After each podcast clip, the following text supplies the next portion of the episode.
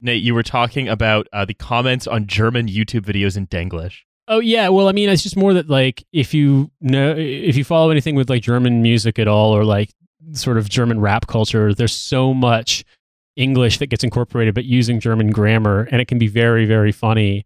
I went and looked up uh, one of the German rap songs that I know, the song Mein Block by Sido, which is from, like, the mid two thousands. Mm-hmm. And it's become, like, a German hip-hop classic at this point. Uh, but one of the comments on the bottom, if I remember correctly, the guy said, Uh, mit diesem shit hat der Boy der ganze Game gechanged.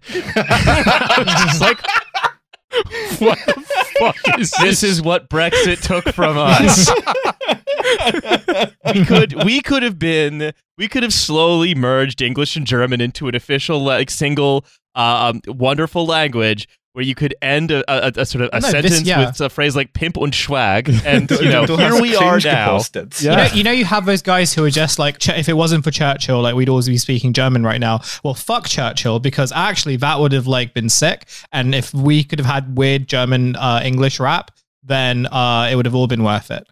Only the language, not the politics. Trying to arrange it so that we get the Kaiserreich timeline where we lose the First World War and we end up speaking German that way. I mean, I do remember that there was a, there was a line, I'm I'm not going to quote it verbatim, but in that song, Mein Block, where it's something to the effect of, like, Am vierzig in Stock hat ein Caroline Studio, er rappt und macht Traps und auf die Beats von Coolio. And it's just like, you don't really have so to speak awesome. German to yeah, understand you'd, that. You'd, you'd have Nadine Dorries doing her weird TikTok rap, but it'd be in hybrid German English. And I think that'd be very funny. Be awesome. Hmm. Milo and I have now, because Milo doesn't speak German, but he's been to Berlin enough times that he's just sort of gotten used to hearing this, that uh, I have actually seen people post stuff that basically is like, ja, keine Sorge, aber du bist echt low-key auf some gay shit. And it's just like, I can't believe that this is meant to be taken seriously.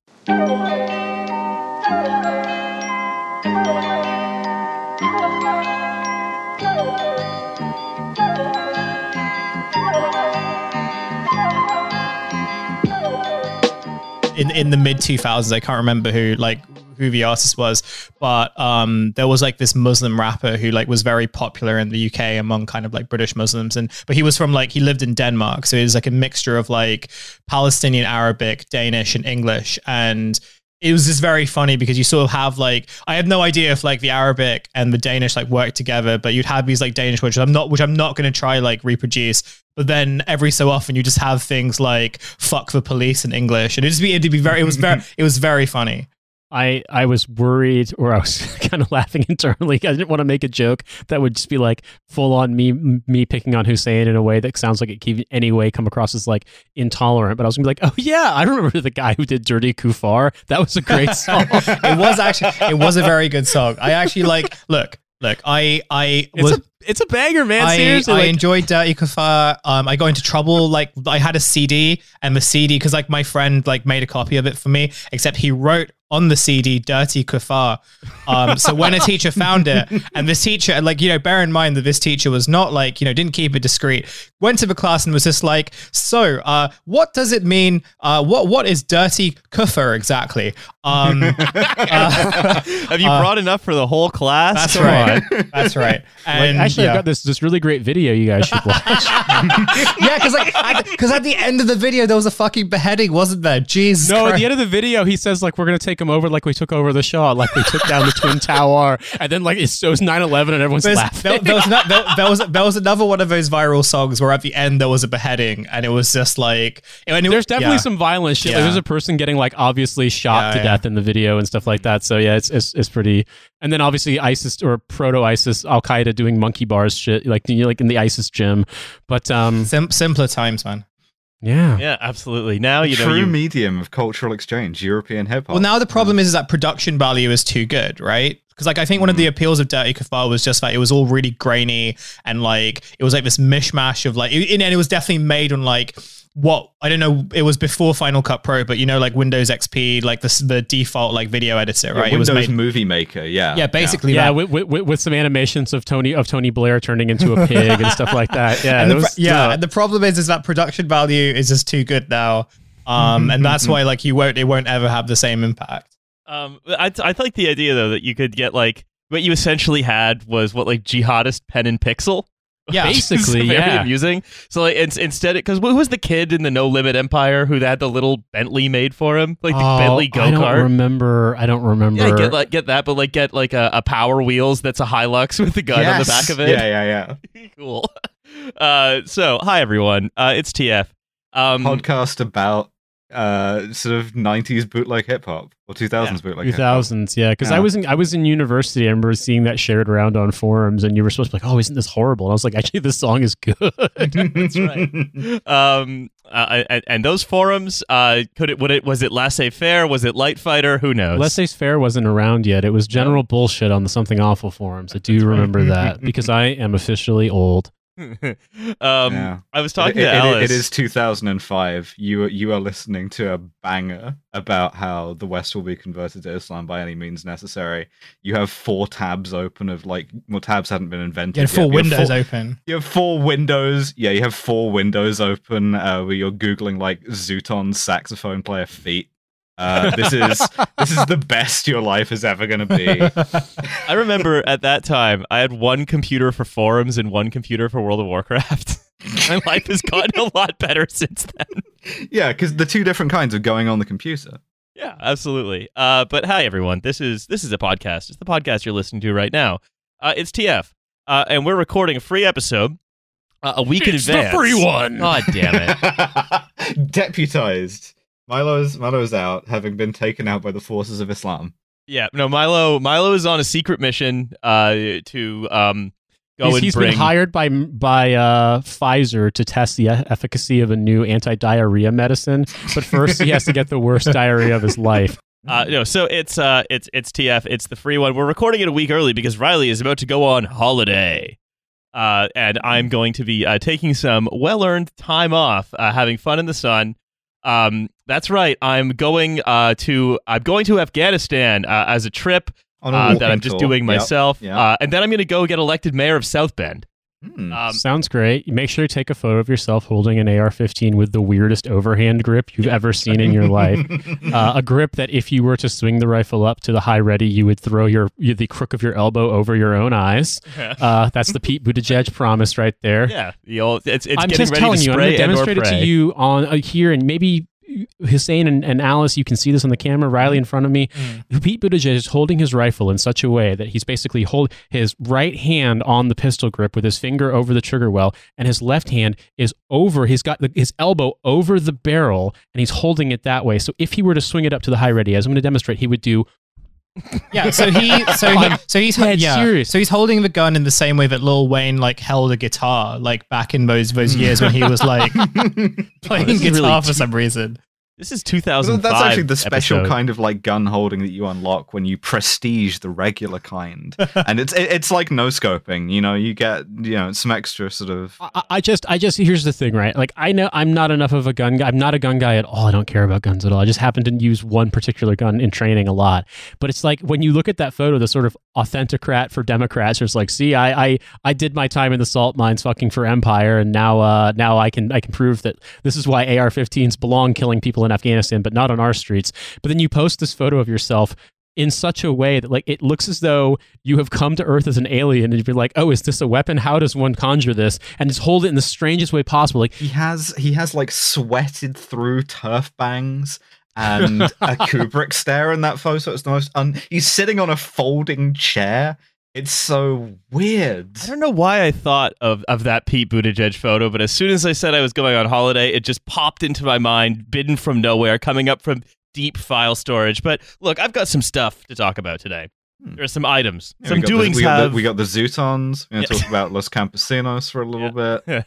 yeah. We're going to talk about how, uh, how the, the David Guetta album, Guetta Blaster. No, I, I've got a few things. I, I, look, the... The main development in uh, local, lo- yeah, local Britain, local news, beep, beep, beep, that I want to talk about is... Um, Sorry, is that the nonce detector? Yeah. That's the local news detector. Oh. Uh, Two detectors you don't want to get mixed up. No, this is the, the local news detector is going, going crazy, uh, which is that essentially what is now happening it, are all across sort of the, the, the sort of the broader West, Britain, New Zealand, Canada, the States, et cetera, et cetera. Um, is that trends in shoplifting have been radically changing for the last year. People are uh, going Jean Valjean mode.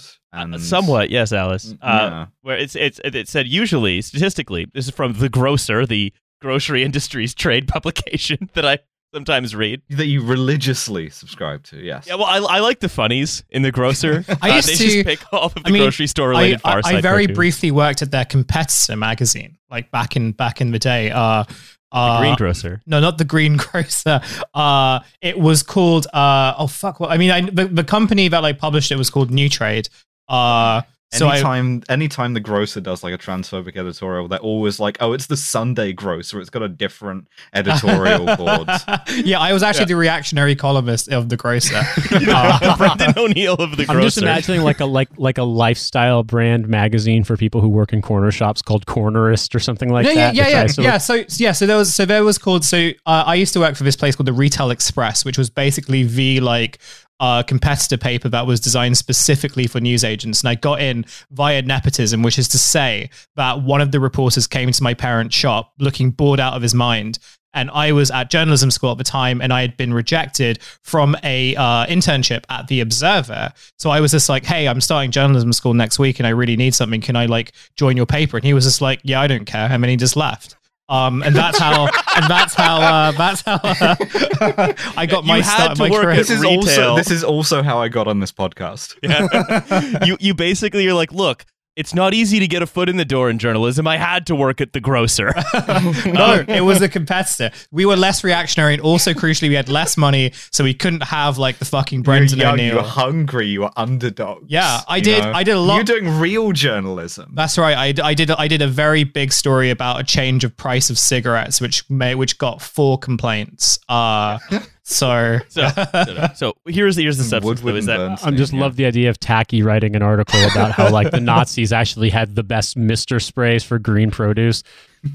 So uh, this is they uh, here we is, is in the past uh, people would usually steal stuff like booze and razors and, and all this, but essentially now the grocer is saying that the with the cost of living these choices are getting different, and uh, essentially. Uh, we have a return, which it's it, it was at multi-decade lows of the activity of stealing to eat rather than stealing yeah, to sell what, on. What you might loosely call like crimes of subsistence or of yeah. survival. And, and the thing I wanted to bring up here is that seven point three million adults in Britain skipped meals or went without food for a day due to costs. Like this is, that's like fully more than ten percent of the population. If the population is about sixty, seventy million, that's just adults. Yeah. Uh, which is astonishing. Um, and then, but, and, and so we, and, and this is the point where now we've seen images, uh, I've seen images at least, uh, sort of reading sort of various sort of trade publications, because that's where a lot of, a lot of the stuff that you yeah, just. The Grocer, is, the Grocer on Sunday. Well, it, one of the real reasons I tend to read trade publications is it's the people in those industries writing and talking for one another. It's kind of the same reason I read the F T. It's just like, no, you have to just get the information out. Um, and so this was one analyst, uh, Shore Capital, quoted in The Grocer, said that police and courts are essentially unable to cope uh, as the temptation to shoplift is likely to grow for some. But yeah, so we've seen now um, uh, like individual chocolate bars or whatever in the same kind of like plastic, um, like, like armored security packaging that you would see like, uh, um, you know, fucking razors in. At this very, point, and that's only being applied to, to more foods. All you have to do is get a little like neodymium magnet, and pretty much any of these security packaging just pops right open. Just for the yeah. record, um, yeah. yeah. But I mean, so we've systematically defunded the criminal justice system, which is not just the police but also the courts, to the extent that, um, like, whether they want to or not, uh, you know, enforce the law on shoplifting for for these sort of uh, crimes of desperation. Uh, it's it's sort of immaterial anyway. Yeah. And and the strange thing is, and this is sort of what I'm I'm driving at here, right? Is that we have number one this again I, I, we this I, return to kind of the um the bad old days, if you will, whether it's Victorian diseases, sort of power cuts like the seventies, mm-hmm. uh, t- t- confusing met uh, imperial system, um, all of this return to the bad old days. The vibe um, shift, it's real and yeah. it's coming, but that um is. Where essentially that that it's it's so driven from the top, right? Where, um, for example, like as, as you were saying, Alice, like whether or not they, they want to, uh, they police uh, police uh, uh, police chiefs are now saying, "Can we?" Uh, we're basically saying, "Look, we're if we see someone stealing to eat, we're going to try to not prosecute them to the full extent of the law, which yeah, was which is, again, which is like on, on the face of it, uh, both very embarrassing uh, that the Conservatives would outflank the cops from the right. Uh, but, you know, y- you can sort of say, oh, this is a nice thing about British liberalism is that it allows this kind of like, uh, you know, moral compass and the parochialism of the local chief constable to be like, uh, actually, I don't want to enforce that law. But it doesn't matter. It's an irrelevance because even if you had your your, your James Anderson or whoever who was like, no, I, uh, actually, I think if you take a chocolate bar off of the shelf and walk out without paying, you should be shot. Um It doesn't fucking matter if you don't, if you can't do it, if you don't have the budget to, to provide for that, which none of them do. So, but what what Kit Malthouse has said, the policing minister, is he said no, all of the laws have to be enforced said, completely. No.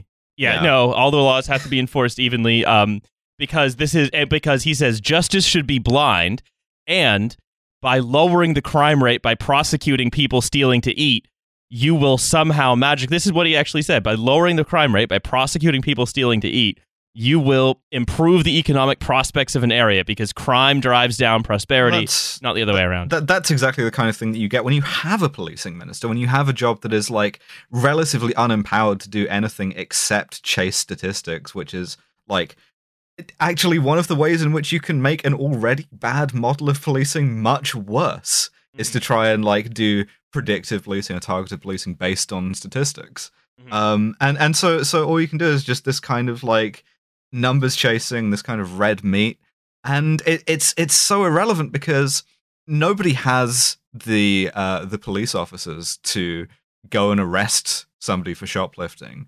Nobody has, and and if they are arrested, then they won't be prosecuted. If they are prosecuted, they won't go to court because at every stage there's this attritional aspect of austerity where there's no police left because we can't pay for them. There's no lawyers left because we can't pay for them either. Uh, all of the courts are backlogged through for the next five years, and we're closing half of the courtrooms anyway.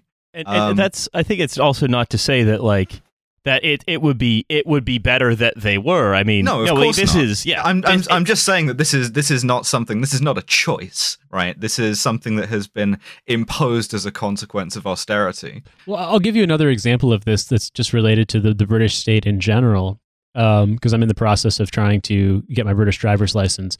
Booking a, a test, a road test, takes months right now because there's an enormous backlog, and their solution is, well, during COVID, we limited testers to doing six tests a day, but now we're going to take it back up to seven tests a day. But there's still a backlog of millions of people. Or similarly for visas, when they added in the Ukraine family scheme, like which is responding to an emergency, they basically said, oh yeah, and by the way, we're going to delay everybody else's immigration stuff because we just don't have the capacity for it. And so if you're waiting Actually, on immigration capacity stuff... capacity right now. So if you're if you're uh, if you're waiting on, you know, spouse visas, student visas, uh, settlement visas, you know, all the things you need until you get a British passport and you no longer have to deal with the fucking Home Office, like that's all being delayed because the budget's been cut. Uh, now, granted, the Home Office makes an enormous profit on visas, for example, but like none of that's reinvested in the Home Office. It's immoral that they do it, but they don't even do it to sustain themselves. They just do it to be punitive. To be punitive. Similarly, you know, they are charging a health surcharge for everyone who gets a visa in this country. That's notionally supposed to pay for the N H S, even though you pay for the N H S with your income taxes. But that money they charge immigrants to renew their visas doesn't go to the N H S. It goes to a general fund for Parliament. So you have all these instances of like the state at capacity or way, way overstretched, continues to get worse. And it's like th- that same problem you have with the police, you have with the immigration system, you have with basic things like the drive. Like the immigration system has been mostly privatized in terms of who processes stuff, but even that completely at capacity. And it's just, it's like anything that requires an interaction with the British state, you realize just how threadbare it is and how like people are like, oh yeah, that we haven't gone far enough. We need to get rid of more of it. And it's just like, what are you going to replace it with? Like, because even the privatized stuff, like I said, like V F S Global, the private company that handles immigration stuff where you can pay extra to have it expedited through a private company, they can't take any more stuff. They've been shut down by and large because the Home Office is at capacity. So it's like, Um, I, I was going to say, but like, there's like a very good chance that I'm not going to be able to go on my honeymoon this year because my passport is still like somewhere in the passport office, um, mm. because of the same things, right? And it's like I phone them every time I phone them up, like bearing in mind that this is you're not really talking to the passport office, you're talking to like a uh, contracted company that does all the phone, like all the sort of like customer facing stuff for the passport office, um, to the extent where it becomes so absurd that I was calling someone in the passport office while I was inside it because I couldn't talk to someone who was working in there. A very absurd day, like in Peterborough. Um, but it's just like another example of just like, yeah, like these guys can't handle the crisis. And crucially, like a couple of weeks ago, uh, the answer that the government gave to like, you know, the ongoing uh, situation and the fact that like loads of people are like missing, like, you know, important flights and everything was we're going to privatize the passport office even more. So that's good. I want to I want to focus back on the food issue, right? No, but but, I, I, but let me just bring it back to that, which is to say that the, the, the Britain's dedication to austerity is very strange to me as an American, because even though America loves austerity, it doesn't love austerity for cops. And that's the thing that's very interesting here is that like you have the situation in which you have both austerity cutting economically so bad over the course of the last twelve years that you're now in a situation where like a significant chunk of British people are food insecure. You know, something like between estimates between thirty-three and fifty percent of children in this country live in food poverty. Like there's so many problems. And that's now being manifested here where literally like the cops are saying, well, morally, maybe we shouldn't prosecute these things. That, that was something that really struck me, which is that the um, the most recent Police Federation conference, there was um, a, a young, like very junior detective who sort of savaged Priti Patel on the basis that to work as a police officer, to work as a like starting police officer, she was below the poverty line doing it. And it's like, that's not typically the sign of a society that cares about like uh, maintaining its own continuity, right? Yeah, if like, the people that you get to enforce the law are not like, it's, you know. It's what, what we were talking about earlier, right? Is that this is, I think, emblematic of the fact that in Britain, there are two big machines that are designed to crush you. There's one that's shaped like a cop, which everyone in charge absolutely loves but doesn't maintain. And then yeah. there's the one that is actually crushing more and more people, which is the fact that there's nothing, that there is, is that things it's just are... the neglect, are, are, yeah. yeah. It's, it's the, it's the, it's there, there is the... There is this sort of the jackboot of the law that's almost become, with the exception of big sort of showpiece protests or like just harassing people for like, you know, oh, sure. being well, you, young you and black and in the get street. Like, you can get like the big showpiece things. You can get like sort of drive-by acts of, of brutality or, you know, cowardice or neglect or whatever.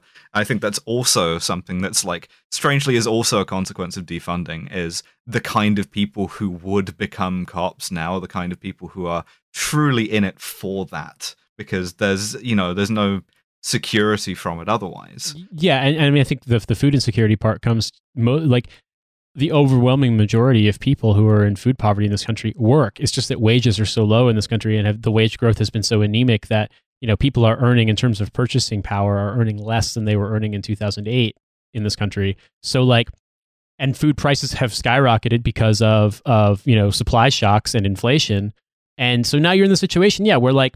The cop, like I was just, I had this this horrible scenario in my head of like, you know, the sort of the cop, the cop as drug dealer thing turned on its head, where instead of the cops robbing drug dealers and selling drugs, the cops, you know, harassing shoplifters and taking the food so they can eat. Like it's just this g- genuinely insane situation. You know, that, you know what you're describing is you're describing Tunisia in two thousand nine. Yeah, yeah well, that that, yeah, that worked that, out great. Yeah, it was, and that, but it was. I think the thing to remember is it was food insecurity and an encounter with a heavy-handed police I, officer. I, I, Yeah, I, I just think about the upcoming price rises for most obviously wheat, but uh, there's going to be, you know, everything downstream of that, most yeah. likely beef.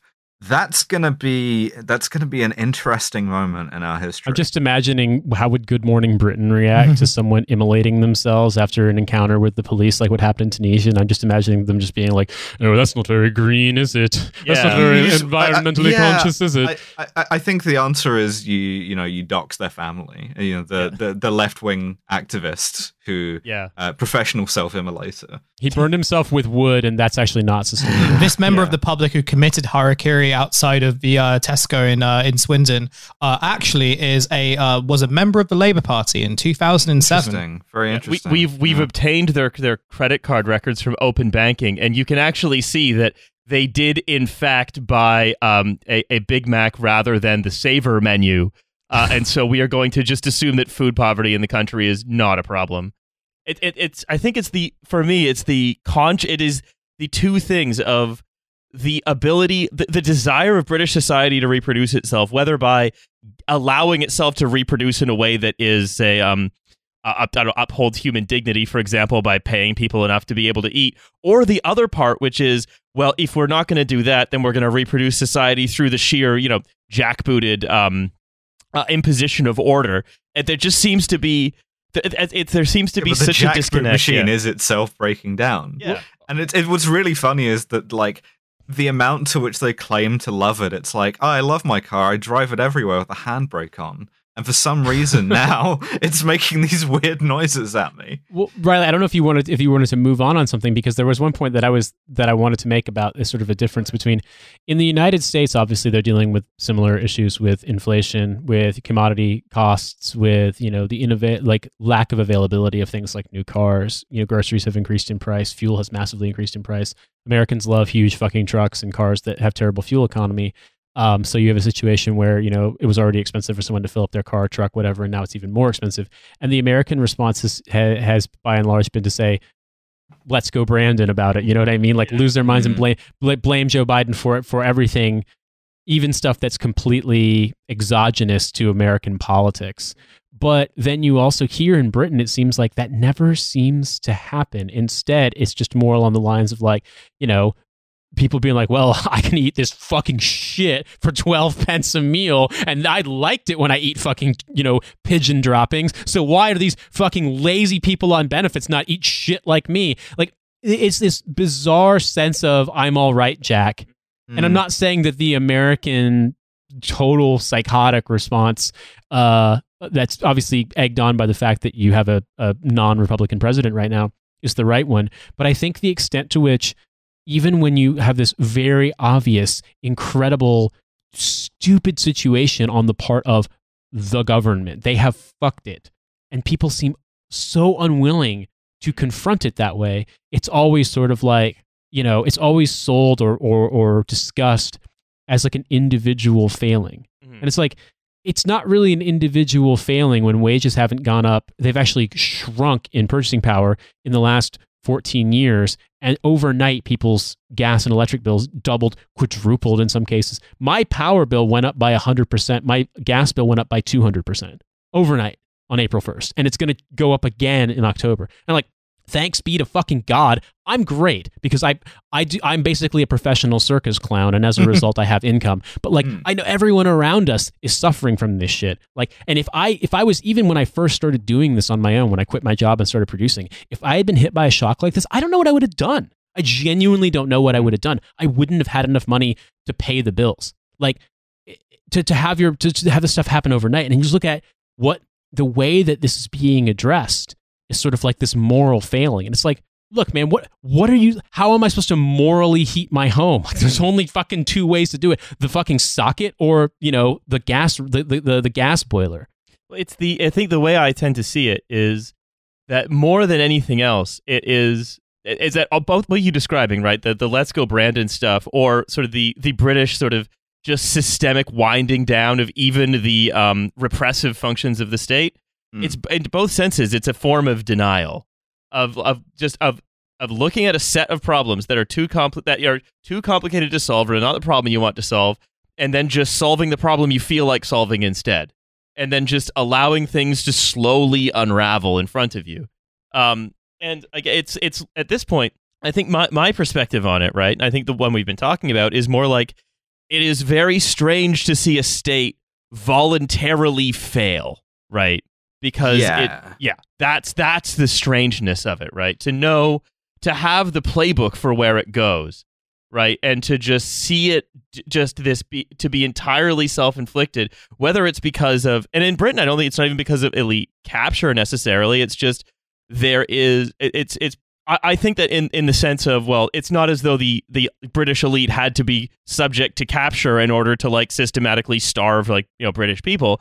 But uh, I think that there is a sense of elite disconnection in that even the repressive functions of the state are being allowed to wither because of this very strange phenomenon of total disconnection from and denial of just the reality outside um, outside Westminster. That's why it's sort of, you come back to, this feels very much like the Roman Senate debating, you know, who should be made uh, quaestor or whatever this year, while the Goths are in the city. Hmm. You know, best best see My Chemical Romance in Milton Keynes. That's yeah. right. That's right. We should we should have taken this as a sign. Every time Goths come back, there's a recession. Well, also, yeah. Well, I also bear in mind that the eighties, yeah. two thousand eight, uh, ancient Rome. Now, I don't think that the Helvetii or the Visigoths had an album as good as the Black Parade. I mean, I, I was also going to say that emo, like emo music, like came out of, uh, or it sort of like emerged during that kind of weird period between like everyone sort of acknowledging that the Iraq War was a failure and like the on- upcoming recession, right? So yeah. the revival of emo.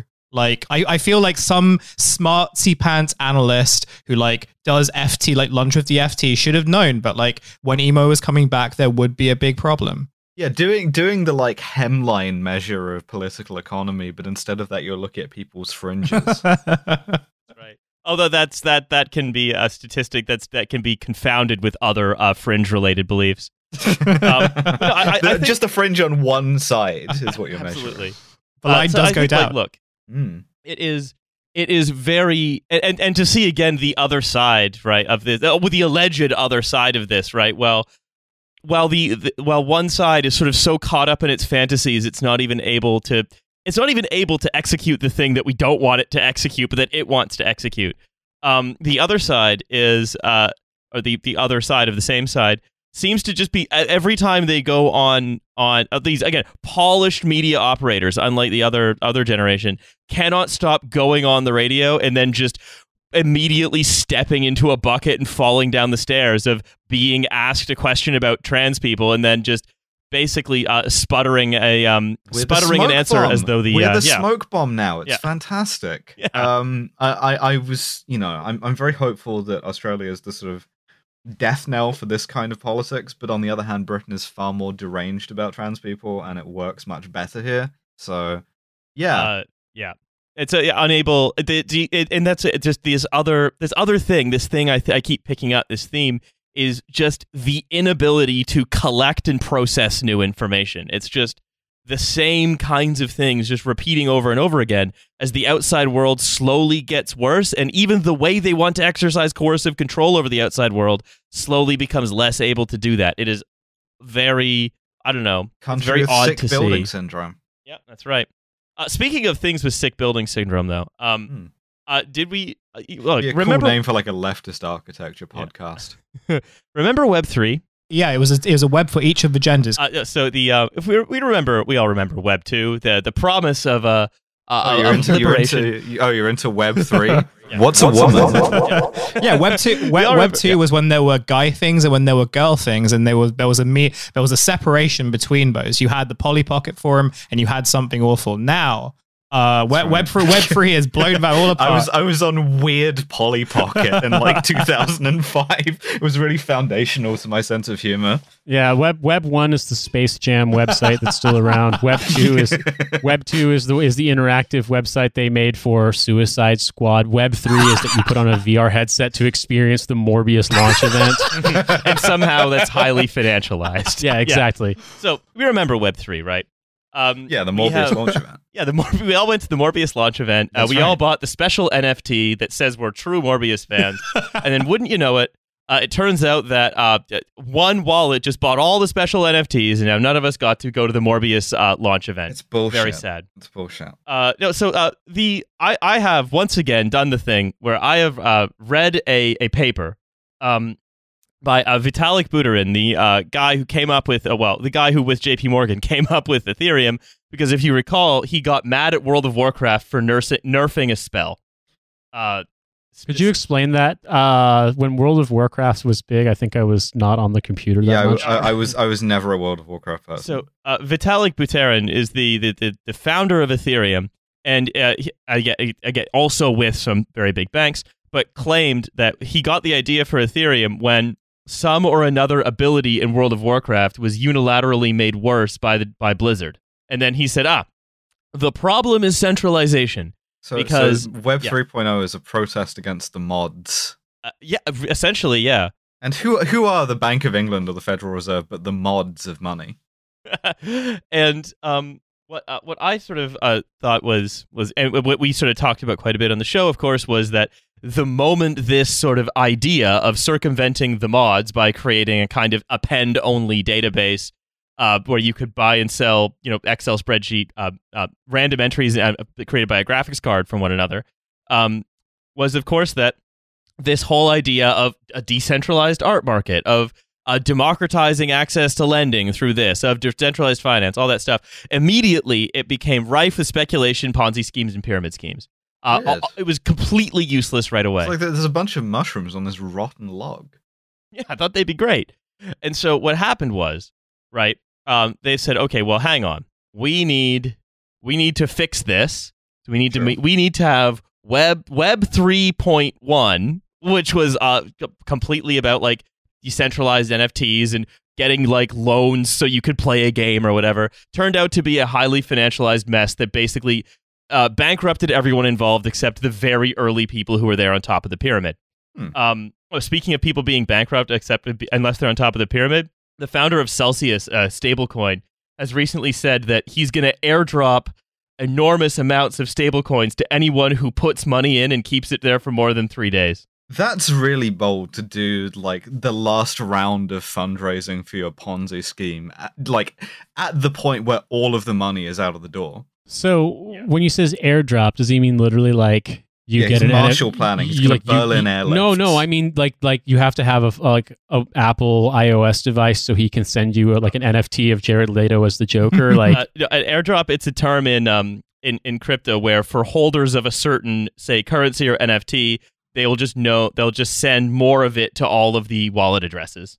Call an airdrop. Ah, uh, okay, okay. I was thinking more about like you're on the subway in New York City, and it, it, like someone tries to send you a picture of their dick via yeah. airdrop. Yeah, Jared Leto's yeah, Joker. An ape. Yeah, really exactly. Into the character. So, so basically, an airdrop from Morbius. Yeah. So if you recall, right, this is this is what they've done. They they ha- they created this system that more or less gave rise to that. We've talked about so many different ways in which it fucked up and failed and was incredibly predatory and terrible and, you know, was rife with counterfeiting and all this. Everything about it was awful. And they've said, okay, we need to go back to the drawing board here. Yeah, Web we, three point two. Yeah, we are going to do Web three point two, um, where they said, look, Web three today centers around expressing transferable financialized assets rather than encoding social relationships of trust. And yet many oh, core no. economic oh, activities... No. I, I see immediately what's going to happen here. They've, they've realized what, what's what's a part of a functional banking system, a functional uh-huh. financial system that, that we need, that we don't have, is like reputation, is good faith, yeah. right? Yeah. What if we put that on the blockchain? yeah, essentially, they, they say, they say uh, rather than social relationships of trust, yet many core economic activities, Uh, such as building personal brands, are built on persistent, non-transferable relationships. Again, you could have just said, ah, well, I guess that means the whole realizing this Web three was bullshit. We should never have tried it in the first place. It was a badly thought out idea, and it only served to make, again, like a couple banks rich. Uh, hmm. No, they have one weird trick to try to encode social relationships of trust on the blockchain and fix the financialized mess that is Web three. It's is also it- a reference to World of Warcraft. Oh, fuck me. I, I I I hate these fucking nerds. I'm sorry, man. I Do you just... want a little funny aside? Yes, please. My buddy, when he was in Afghanistan, one of his soldiers, like they pooled their money together and they're like, we call a bee hut. Like it's like a long house where you have like lots of beds where people would sleep in, and um, got like, there's this Polish company that sold satellite internet, and he couldn't understand because they were in the middle of nowhere why this dude wanted satellite internet so bad, but he convinced like the other guys in his bunk to a uh, bunk house to get uh, to do like whatever the fucking insane fee was per month for satellite internet, because he had a side hustle in two thousand nine, X P grinding characters in World of Warcraft, even while deployed to Afghanistan, and then sell them on eBay. So this kid was literally like out doing fucking foot patrols in the mountains of Wardak province and then coming back and just being like fighting orcs or whatever the fuck you do in World of Warcraft so that he could X P grind to the level and then sell that character to someone who like didn't want to do that work. And to me, I, I imagine that if that that that that that that soldier has either uh, died of substance abuse issues post leaving the military, or is a crypto guy now, there is no in between. That's the most uh, American story I've ever heard in yeah. my life. That's right. So, in this paper, uh, uh, Buterin and his co-authors say we illustrate how non-transferable or soul-bound tokens represent. So instead of N F Ts, soul-bound. Yeah, it's bound to your soul. Also, Suck instead of wallets, torture. instead of now, instead of wallets, it's now called souls. This sucks really bad. I'm so yeah, sorry. This sucks so bad. So it says, in this paper, we illustrate how non-transferable soul-bound tokens representing the commitments, credentials, and affiliations of souls can encode the trust network of the real economy to establish provenance and reputation. So, so you, you get these like souls-bound tokens to represent how long you've been doing this shit, or like how many followers you have on social media, or or or, or you could, for example, say what are their. I love that like their use cases are always stuff like like things that just are aren't a problem really. Where it's so like, look, you do instead like a, of getting instead of getting a diploma from your university, you could get a token that you'd be unable to sell on. I feel like if you just made it socially acceptable for people to walk around carrying buster swords, these guys would have normal jobs and we would never have to hear this shit. But like because they they feel as though there's something shameful about that, they've now found ways to work this into a thing that people are notionally supposed to care about. Uh, so like, for example, right? Remember how uh, everyone said, oh great, N F Ts are going to democratize art, but then because they can be freely traded and you kind of have no way of knowing where they come from. Yeah, the the, yeah. the all my apes gone problem. Yeah, well, uh, or, or also the the um, uh, the uh, uh, just sort of proliferation of fakes as well, right? Mm-hmm. Where I could be like, hey, this is this is the real Captain Tom Moore. It's a photo of Captain Tom Moore. I've uploaded Captain Tom Moore uploaded it before he uh, was killed by the British state by being sent to Barbados during COVID. Um, uh, yeah, so this is the real one of one Captain Tom Moore. And you would know because the soul of Captain Tom Moore on the blockchain, now that it's on the blockchain, uh, would be in the constellation with other souls of his family. And so you'll know that, that yeah, well, a, a scammer, Captain Tom Moore, would have put, uh, you know, he, he, would, he wouldn't be like friends with his, like, you know, uh, uh, daughter and son and all this. Uh, so mm-hmm. I know this is the real Captain Tom soulbound N F, like, N F T that's selling me this this thing. So it's a way of... It's a way of essentially saying, what if we took all of the things that where it just reproduced all of the stuff it was pre- it was uh, purporting to criticize? What if we just tweaked one bit of the functionality? What if you had an Ethereum-based Ouija board and you could commune with the soul of Captain Tom? And the way you knew that it was authentic was you had to listen for him to, to speak to you through the the Ethereum Ouija board, which is also the reason why you can't buy a graphics card. And he basically he would he would give you his key phrases that would let you know it was the genuine article, and they would be, "I'm racist. I cheated on me wife. I've always been a Tory." That's right. It, it, it, that's just it was his normal voice as well. It's weird. Yeah. Uh, but what the what I think is interesting, right, is because. They all because this is the whole way of seeing the world, right? When you are the Ethereum Foundation, is that there is insufficient freedom, because we know that because there are insufficient transactions happening. If there more things were publicly available transactions, the more people would be able to express their freedom by transacting with one another based on perfect information. It's basically a Milton Friedman ideology. And so they were saying, yeah, one of the great things we could do with soul-bound tokens by making, yeah, N F Ts you can't sell, basically, Um, is that they will be reputational collateral. So, for example, you could, um, as you complete like programming tasks, then those programming tasks would accrue to your soul, your your spiritual human essence, encoded on the blockchain. What if I had a little like thing of achievements that I yeah. could just, you know, it was just follow? They're trying. Around. They're fucking. They're trying to like invent religion, but in a really because like there's you know it's it's I, I don't know whether this is true for like every Abrahamic religion, but like one of the key kind of like tenets, well one of the things you're taught when you're very young when you go to like Islamic school is that all the sort of good deeds you do like translate into like bricks, and those bricks like oh, yeah. build your house in heaven. It's like it's very sort of like when George Lucas decided that he wanted to quantify the Force in like the prequels, uh doing the whole like like midichlorian thing. It's very much like in that vein, and that was like not you know it was designed because it was like, okay, how do you sort of explain this like to children? Um this sort of feels like uh they are trying to do religion but for children, but also to sort of like quantify. Yeah, it is. I don't know. It just it feels like a very, you know, and I'm just thinking because a lot of these guys are also just so obsessed with like, you know, the idea that, you know, of like living in godless societies and everything, but they're trying to kind of, they're desperately trying to like invent a religion, but they don't want to do all the kind of like moral philosophy. They just want to quantify everything. This just feels like a hackathon where everyone involved doesn't realize they're dead, and they don't realize that it's the hackathon is over, and they just keep fucking going and adding more to this shit. And it's like, no one has been able to explain to me like a use case where this whole concept would be better than the way things are done without a blockchain. And I've got one here. Oh, great. Uh, which is, so right what I said, like all of your little like programming tasks that you do accrue to your spirit. And then, you know, that makes you sort of... Your Baraka coin or yeah, whatever. That makes yeah. you more uh, uh, worthy on, on Earth. And they say one of the examples of that is you could then do uncollateralized lending to that person based on everything they've ever done. And the more you can encode your entire social life onto the blockchain, the more creditworthy you can seem to coteries of people who will loan you fake internet money that no one uses. The more you can X P grind in a shed in Afghanistan on Polish internet. Yeah, it's basically, it's saying, look, we wanted to b- build an economy where X P grinding was something you could do and it would be quantifiable and unchangeable. But the problem was that all of those things were too freely exchangeable. And so instead we need to like, basically you have a digital twin that's just a blockchain wallet that stuff just accrues to, and then people can random to just decide to lend you money on the basis of what they see in your wallet.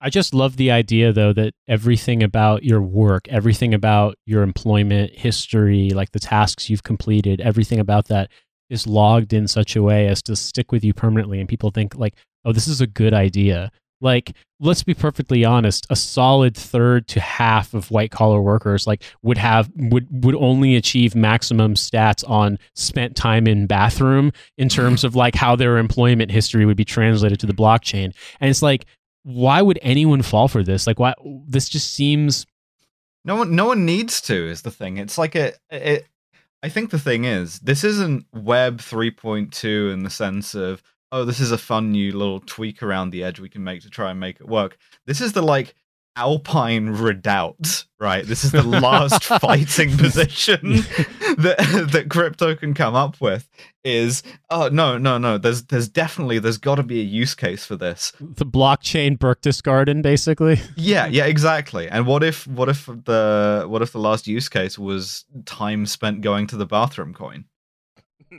And so they say, they even say, look, to be sure, there are dystopian scenarios to consider. To be it, sure. Yeah. Yeah. Uh, they say, for example, uh, they say like regulatory capture could be codified in, in community tokens where, say, homeowners have disproportionate voting power and stall housing construction. So they were in like, yeah, they nimbified the whole thing. I wonder what it would be like if that happened. Yeah, that's right. Mm. Or uh, soulbound tokens could automate redlining. Again, I wonder what it would like if that happened. What do you yeah, like if that happened? What a dystopia. Imagine living in that. Yeah. So, like, all of the all of these problems are like problems they're envisioning, which would require a huge amount of success to get there.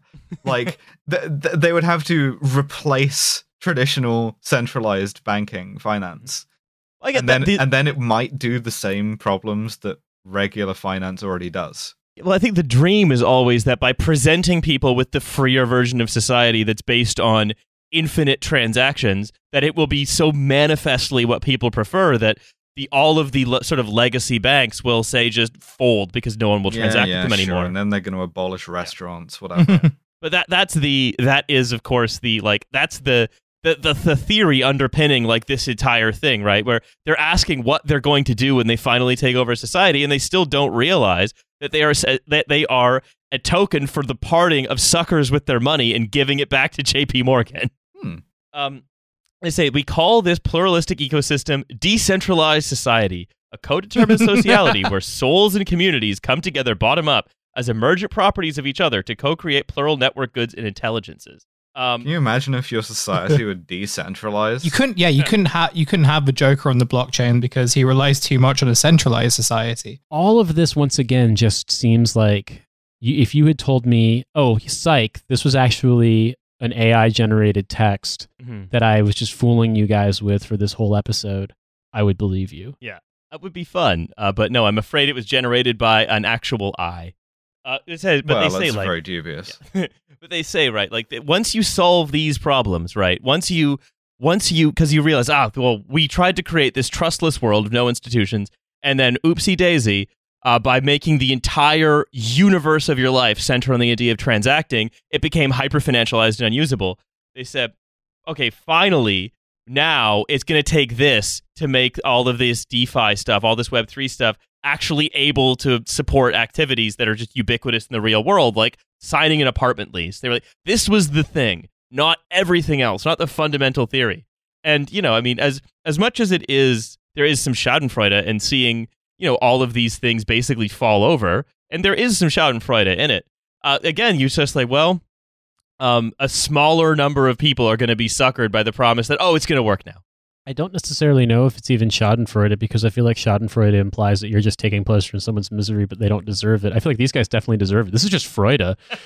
Like, I, I was going to...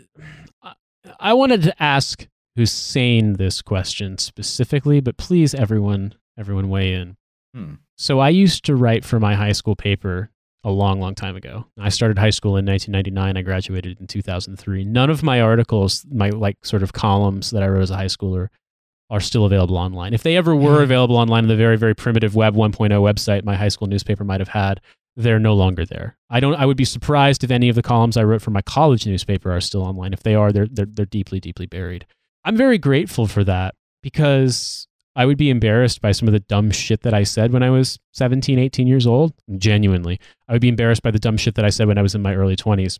And I am grateful that those, you know, some of my early bylines don't exist anymore, for example. Mm. The last thing on earth that I would want is every single thing that I have ever done in terms of professional employment, accomplishments, things along those lines, to be tied to me, easily accessible. And Hussein, I know you've worn like a million hats in your journalistic career.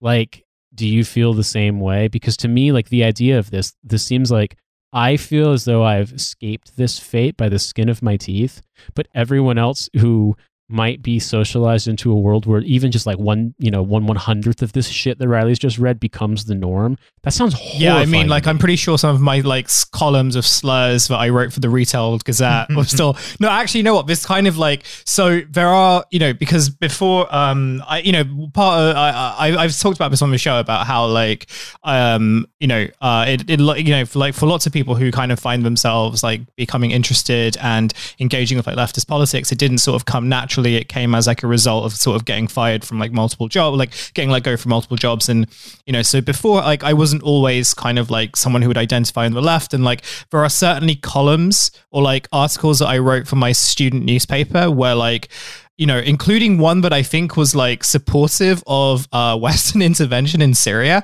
um, which like they exist. And if people, and like people have sent them to me and they've tried to do like this year. Um, and like, you know, it hasn't really sort of had the effect that they wanted, which I guess is the reason why they've stopped for now. Although like, I wouldn't be surprised if it, if, if those uh, ones emerged again, but yeah, it, it, it's not for me. It's like a broad, broad inconvenience because like, thankfully being a professional clown, I somehow now have like some like career security, but I think for like younger people who work in media, but also just like younger people generally who are like writing online because that's the only thing you can really do to sort of express like dissatisfaction and stuff. Like the idea of, you know, that's already tied to you, right? Like people are already finding that, people are already sort of developing an idea of who you are, like a composite character of you based on most things. And as we've sort of spoken about on the show, and as I speak about on like ten K posts, like from time to time, um, quite often those composite characters tend to be more definitive in like bigger aspects of your life than you would like to. And every time I hear like, you know, crypto stuff and crucially people kind of making the use case for crypto being, oh, you know, this is like an uneditable, like, you know, ledger where like, you know, uh, every, everything you do online will be like recorded, which means that you'll be, you know, you're presenting your true authentic self. It's like, no, that's horrible. That's like not only sort of like, and like antithetical to like, that's the thing that religions threaten you right. with. Yeah, yeah, yeah. Yeah. And like, that's why I like the right to be forgotten. Yeah. I, I think it's part of the reason why everyone is so insane yeah. now is because we all have to act as if we've always held a consistent ideology. We've never been hypocrites. We've never been wrong and been af- afraid to admit it. Yeah, and it. Crucially, as like people who are kind of, you know, especially like, I think people like us who have like a certain kind of small degree of celebrity, but definitely people who are like on, you know, broader levels, like the fact that like people do genuinely think that you are like the online character that you sort of present yourself as, and they get like genuinely offended, like some people getting like genuinely offended and disappointed, but like you are not the character that you appear to be online, right? Or they get very confused when they sort mm. of confront you and like, oh, you're a normal person. Like, that's really disappointing. Like, you know, like I find that very funny, but like if you sort of extend that for like more periods, it's like, yeah, having this expectation that like you are this kind of curated character that like platforms um, incentivize online and that you sort of have to live up to in order to sort of maintain a very basic level of income in this extremely precarious economic climate. Like that's a lot of pressure to put on people, but it's also like incredibly inhuman. And I think, and I'll like end this, I'll end my kind of rant at this point. Like, I think that like, Um, all the kind of like these sorts of you making these sorts of use cases for blockchain and Web three and everything, like this sort of being how tech guys like define authenticity is really just like just the um it, it it's really just entrenching this idea that like organic human interaction and reception and compassion and empathy that comes with that, like is now completely obsolete. And like ultimately you are judged by like how you curate yourself at all times. The other thing that it makes completely obsolete, as well as all of that, is interiority. Mm. You know, you you are not your interior. Li- you are not anything about your interior life. You are purely what is uh, recordable as, you might say, X P grinding. Whether mm. that's stuff you've thought or JavaScript tutorials you've done. What if we or, made real life as miserable as M M Os? Yeah, well, that seems to be what the like, like Vitalik Buterin was so burned by M M Os that he's decided to make real life into one. He is and, the Joker. And effectively, right, like what it's saying is, well, it's a vision of truth-telling and authenticity that says everything about you has to be public yeah, and searchable exactly. and decomposable, but also decomposable by, say, potential employers. So because what happens, I think, the thing to always remember is that when information is about you and people comparable to you is taken and aggregated, then the person who has access to that information and can slice it up as they choose then has power over you in a very meaningful way.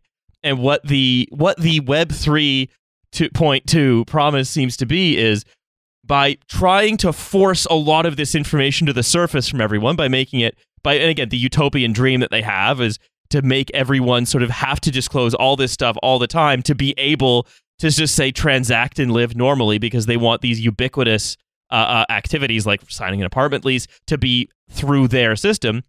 Is what that's uh, asking for is is the total obliteration of any kind of interiority in favor of uh, the ability to be perfectly researched by anyone who uh, has the wherewithal to do it. It's basically granting like the you know the, the capabilities of quote tweeting and saying this you to the eye of Sauron, and it's basically like, oh, you claim to be against homophobia, but in two thousand ten your display name on the Apple Games portal was a fat gay man. So you know what?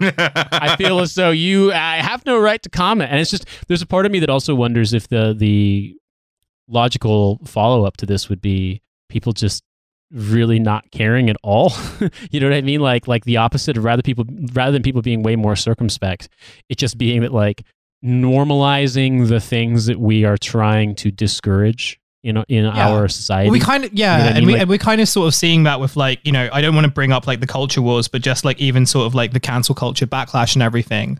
Um, and how that's sort of being used and leveraged by certain people to kind of advance like. Uh, types of behavior and language that is like, you know, really like, you know, slurs and like offenses and stuff, and trying to frame them in ways that are like, oh, you know, it's a joke or uh, like, you know, do, do you know what I mean? Just like, you know, we're sort of seeing kind of, we're sort of seeing that type of backlash emerge from a particular sector. So it's kind of like what we're actually seeing is not necessarily like the eradication of like, you know, cancel culture or eradication of like this type of like surveillance, but rather like seeing one side Uh, with like a lot of power and with like tech behind them and like fully supportive of them, getting to sort of like define what that territory is. And because they have like the power and resources, again, as we've spoken about earlier on, at a time when like state power and like, you know, state institutions are like on the brink of collapse, they can sort of define like what acceptable language is. Uh, yeah, the cops stop you and right. they issue you with uh, yeah. shoplifting S B T. That's right, and, and and it happened like, and it just so happens that like the acceptable behaviors and language and so on are like extremely compatible with like asset services that uh, re- render everything to be transactional. Mm-hmm. Um, so I I think uh, I'm gonna pull it to a close roughly there. Um, And then to wish our uh, dear, sweet, stricken colleague Milo a very um, fond, please stop shitting. um, We hope just in general. Yeah, you go too, go too far in the in the other direction and go Bolsonaro mode. Never shit again, Milo. Never shit again. This sort of uh, forgotten Moore Bond movie. But in order to uh, to perform the role of Milo Edwards tonight, American Milo Edwards, I can only say we have a Patreon. It's five dollars a month. It gets you a bunch of content. You also have Britinology and a second Britinology available on the forbidden ten dollar tier. Uh, thank you so much for being listeners. Thank you so much Milo, for supporting us. Do you have us. any uh, any tour dates? Uh, I, I, I, I do. I am I'm completing a world tour of between my bed and the toilet. yeah, uh, he's gonna be uh, driving his he's gonna be driving his beloved car uh, slowly up and down Mare Street. Um, and also, I want to say something I've forgotten to do for a while is to thank uh, Ginseng for the use of our theme song. Here we go. You can find it on Spotify. If you were wondering what it is, that's what it is, and I'm going to try to remember to start referencing it every episode now. And. So now we close with Here We Go by Ginseng. Thank you for listening.